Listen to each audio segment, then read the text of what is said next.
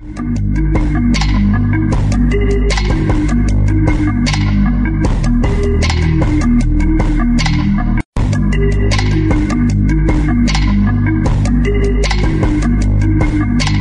we go again in the damn pot. Apa kabar semuanya gimana? Udah gak kerasan udah tahun 2025 ya. Kalau nginget corona tahun 2020 parah banget sih sampai gak bisa keluar ke mana-mana. Ya gak kerasa udah lima tahun ya.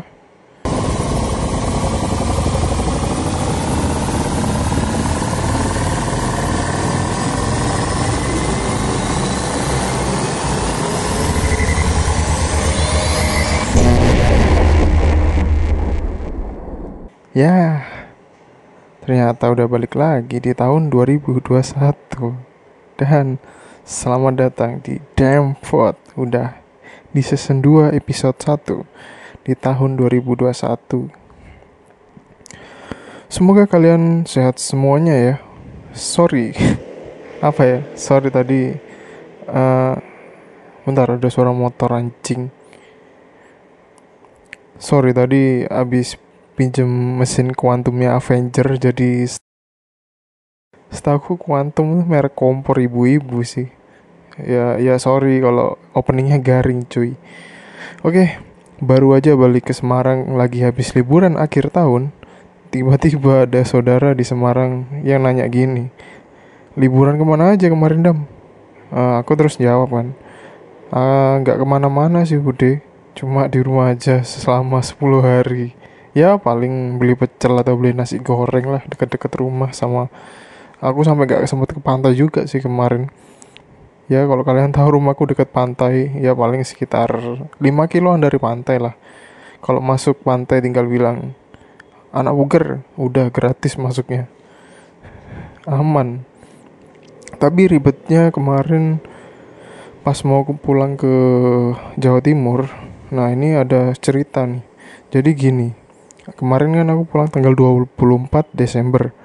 Nah itu kan cuti besar atau cuti bersama lah ya udah hari Selasa aku ke stasiun buat rapid test antigen karena waktu itu nggak berlaku yang namanya rapid test antibody.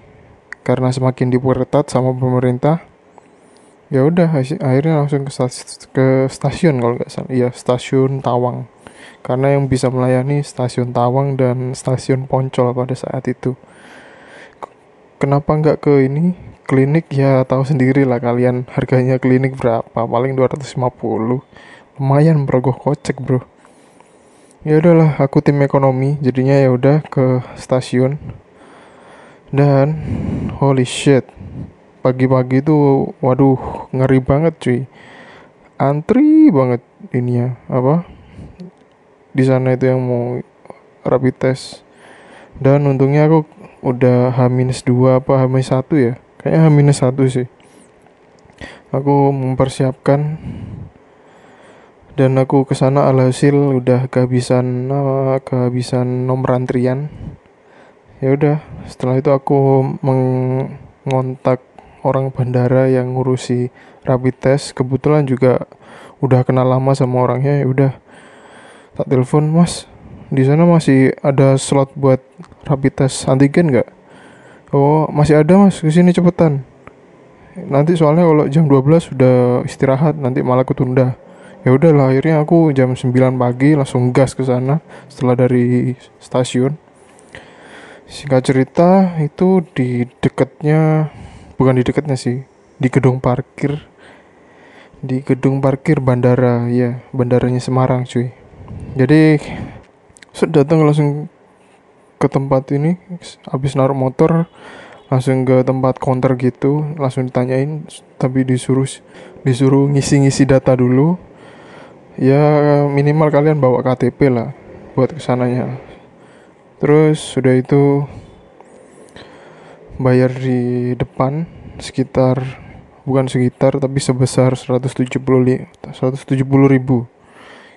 Kalau di stasiun lebih murah 105 ribu harganya. Cuma antrinya yang ngeri gitu sih ya udahlah aku langsung bayar dikasih nomor an bukan nomor antrian dikasih lembaran gitu. Terus setelah itu langsung antri. Nah di kursi itu sempat keringet dingin sih. Karena uh, ini hari pertama atau apa ya pertama kalinya rapid test seumur hidup. Karena sebelumnya belum pernah selama setahun ini. Ya karena kesempatan ada pulang aja langsung rapid test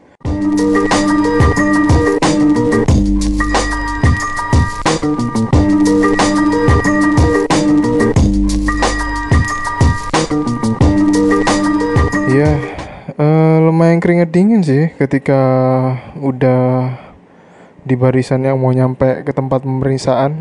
Terus aku mikir terus apa ya bilang gini sih uh, oh shit kurang dua orang lagi. Waktu giliran ini udah depan sih. Udah dekat banget sama giliran tuh rasanya aduh deg-degan banget cuy baru pertama kali soalnya ya udah mbak-mbaknya yang pakai pakai baju APD gitu kan terus ngambil alat swab itu mas ke sini duduk sini aja. Jadi itu kayak bukan tempat khusus sih awalnya emang kayak kantor parkiran gitu kan. Di depan gitu ada tempat duduk buat nunggu akhirnya nung di swabnya di sana. Nah mbaknya ini bilang e, mas maskernya dibuka tapi mulutnya nggak nggak usah dibuka maskernya sampai mulut aja. Duh aku rasanya aduh itu udah gugup sambil megang HP dan memegang story. Ya sempat sempatnya sih. Gendeng emang. Semua sempatnya story. Terus mbaknya memasukkan apa alat swab itu ke hidung yang awalnya masuk ke ini kerasa banget sih pas masuk di mulut hidung itu. Aduh ya apa ya? Karena belum pertama kali memasukkan benda ke dalam hidung sih jadinya agak lumayan aneh. Anehnya karena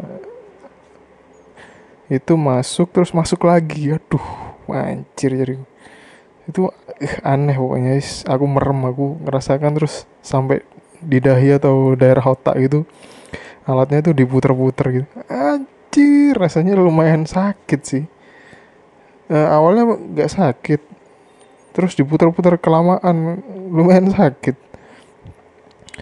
Nah setelah itu aku ya rasanya pengen nangis bukan pengen nangis sih bukan bukan pengen nangis tapi ya keluar air mata lah. Ya biasa.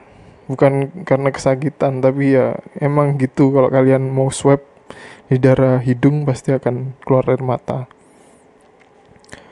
Ya udah akhirnya tapi cerita sebelumnya sih di depanku depan barisanku ini ada bapak-bapak sekitar 50-an tahun gitu gede badannya.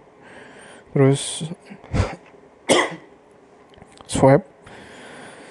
Uh, itu kan dipanggil kan bapak-bapaknya itu anakku udah selesai swab.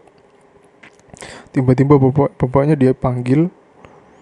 Dan kayaknya bapaknya reaktif dirinya maaf pak bapak nggak bisa terbang hari ini karena bapak hasilnya reaktif. Duh itu bapak-bapak tadi pas mau swab itu di depanku cuy. Aku lumayan ini sih lumayan ntar seruput kopi dulu. Lumayan panik sih waduh iki hasilku negatif, negatif positif aku sempet lumayan bingung atau gelisah karena di depan saya bapak-bapaknya reaktif. Aduh iki shit. Akhirnya aku sambil menenangkan diri sambil bermain Clash of Clan aja lah. Kurang lebih aku nunggu dari jam 10 sampai jam jam 11 oh jam 9 sampai jam 11 2 jam sih lumayan lama. Setelah itu udah dipanggil namanya. Uh alhamdulillah dipanggil cuy. Akhirnya negatif. Oh shit. Akhirnya oh ya udahlah aku langsung balik lagi ke kantor. Ya udah besoknya prepare. Ya malamnya aku prepare. Ber karena berangkatnya sekitar jam berapa ya? Lupa jam 12 oh jam iya jam 12 siang hari Kamis. Set naik diperiksa sampai stasiun Tawang besoknya aman sampai Surabaya jam setengah lima. Iya setengah lima sore. Ya oh ya pengalaman di kereta duduknya ini satu-satu. Maksudnya setiap kursi itu satu orang. Jadi lumayan lega sih. Biasanya kan kalau pulang ke Jawa Timur kan sama orang itu rame-rame. Kalau udah lama sih nggak pulang ke Jawa Timur sekitar setahun setengah nggak kerasa. Udah lama banget ya nggak pulang oh shit. Karena corona sih anjing. Aduh shit. Terus setelah itu nyampe sana setengah lima karena efek dari 12 12 kemarin ya udahlah aku beli tiket hotel di sana sekalian nginep sehari kan ya nggak sekali-kali lah. Soalnya biasanya sampai Surabaya langsung lanjut naik bis dan belum ada kesan bermain ke Surabaya. Ya udah akhirnya aku langsung main ke Surabaya nginep. Ya kebetulan hotelnya deket sama kafe-kafe gitulah. Deket sama tun tunjangan plaza. Ya udahlah akhirnya setengah lima nyampe naik grab ke, ke ke ini ke hotel. Setelah maghrib langsung jus aku mikir lapo atau atau Surabaya mek turun nang hotel ya wis lah aku karena waktunya masih panjang kan besoknya aku baru berangkat lagi ya udahlah bis langsung aku uh, langsung ke Migacuan sih habis maghrib itu dan setelah sampai ramenya nggak jauh beda kayak di Semarang ataupun di Solo. Selalu antri panjang kalau mie gacoan. Ya karena aku mikirnya ya makanan paling jelas di dekat hotel yang paling enak ya mungkin ini. Mungkin ada di tempat lain cuma aku nggak tahu ya udahlah yang paling gampang. Perut udah lapar ya udah langsung makan mie gacoan kurang lebih antrinya setengah jam lah baru dapat minyak dan makannya cuma 10 menit udah habis cuy singkat cerita udah selesai makan terus aku keluar tengok kanan kiri. Hmm masa di Surabaya cuma makan mie gacuan? Ya udahlah. Akhirnya aku mencari cari di Google Maps. Kopi terdekat. Langsung zrut keluar semua kopi-kopinya. Ketemu dong. Terus akhirnya dan banyak pilihan terus aku pilih yang paling paling dekat paling harganya ya masuk akal lah harganya sama tempatnya bagus. Tapi aku sweeping dulu sih keliling dulu. Maksudnya mengitari kafe-kafenya dulu. Sekiranya tempatnya bagus ya udahlah aku cus. Nah itu kira-kira jam 9 malam. Setelah muter-muter akhirnya aku nemu namanya namanya Narcos. Kebetulan aku juga nonton serial Narcos. Narcos ini film kartel kartel kokain atau kartel kokain. Di di tahun 80-an gitu di Netflix. Yang episode apa season pertamanya itu menceritakan tentang Pablo Escobar. Dan kebetulan di logo kopinya itu ada logonya Pak D. Pablo Escobar. Jadi ya lumayan terwakilkan lah. Ibarat kalian kalau nonton serial serial drama Korea pasti kalian pengen yang nemuin tempat yang mirip-mirip lah. Pasti kepikiran gitu. Aku masuk meskipun aku seorang diri di sana ya nggak masalah sih karena aku udah sering nongkrong sendiri. Ya wis nongkrong sambil main HP ya sambil dikit-dikit minum kopi lah segala macem dan lumayan banyak orang itu malam Jumat atau ya? Iya malam Jumat ya ya aku juga gak nyadar sih kalau itu malam Jumat. Terus aku udah lama sekitar jam sebelasan itu aku baru pulang. Jalan ke hotel ya paling 2 kilo lah dari hotel. Sekalian ol olahraga malam cuy. Nah, tapi ini ada cerita yang menarik sih. Itu jalannya lumayan sepi, arah mau ke hotel gitu kan. Ya paling ada satu sampai dua dua kendaraan yang lewat. Pokoknya intinya jarang banget kendaraan lewat sana. Entah kenapa. Akhirnya aku nyebrang, kalau nggak salah itu SMK Negeri 5 Sema oh Semarang, Cuk. Surabaya sekolahnya gelap banget ya tahu sendiri lah sekarang kan sistem di daring jadinya jarang orang yang sekolah paling guru sekolah. Pokoknya dikit orang lah ke sekolah pokoknya. Dan aku ngelewatin kan sekolahnya tuh pagarnya tinggi-tinggi gitu sekitar 3 meteran. Iya betul. 3 meteran gitu besi gede gitu. Terus aku jalan. Dan setelah jalan sekitar 40 meteran tiba-tiba ada bukan ada sih aku ngerasa ada yang ngikutin jalan di sebelah pagar gitu kan. Badannya kayak gede gitu. Aku sekali nonton no, no, apa ya sesekali nengok ke kanan gitu kan. Badannya kayak gede banget warna hitam gitu kan. Shit aku di sana aku merasa lumayan merasa panik sih dan aku mulai jalan yang tadinya di jalan di di trotoar pindah ke aspal karena saking paniknya. Dan aku mending melakuku cepet aja daripada aku melakuku alon-alon daripada aku jalannya pelan-pelan. Tapi yang ada di pikiran tuh kan di depan ada perempatan. Jadi aku pikiran wah ndang pikir ndang tutup perapatan dah tutup perapatan. Aduh pas sampai perapatan di sana udah wah lega banget cuy. Langsung apa ya pokoknya yang tadinya keringet dinginnya udah hangat lagi gitu loh langsung nafasku langsung saking embo sih saking ndredeke sih. Tapi aku berpikir tadi itu gede banget warna hitam. Dengar PSMK ya bener sih. Ya karena kan udah setahunan lebih ya. Oh belum sampai setahun sih.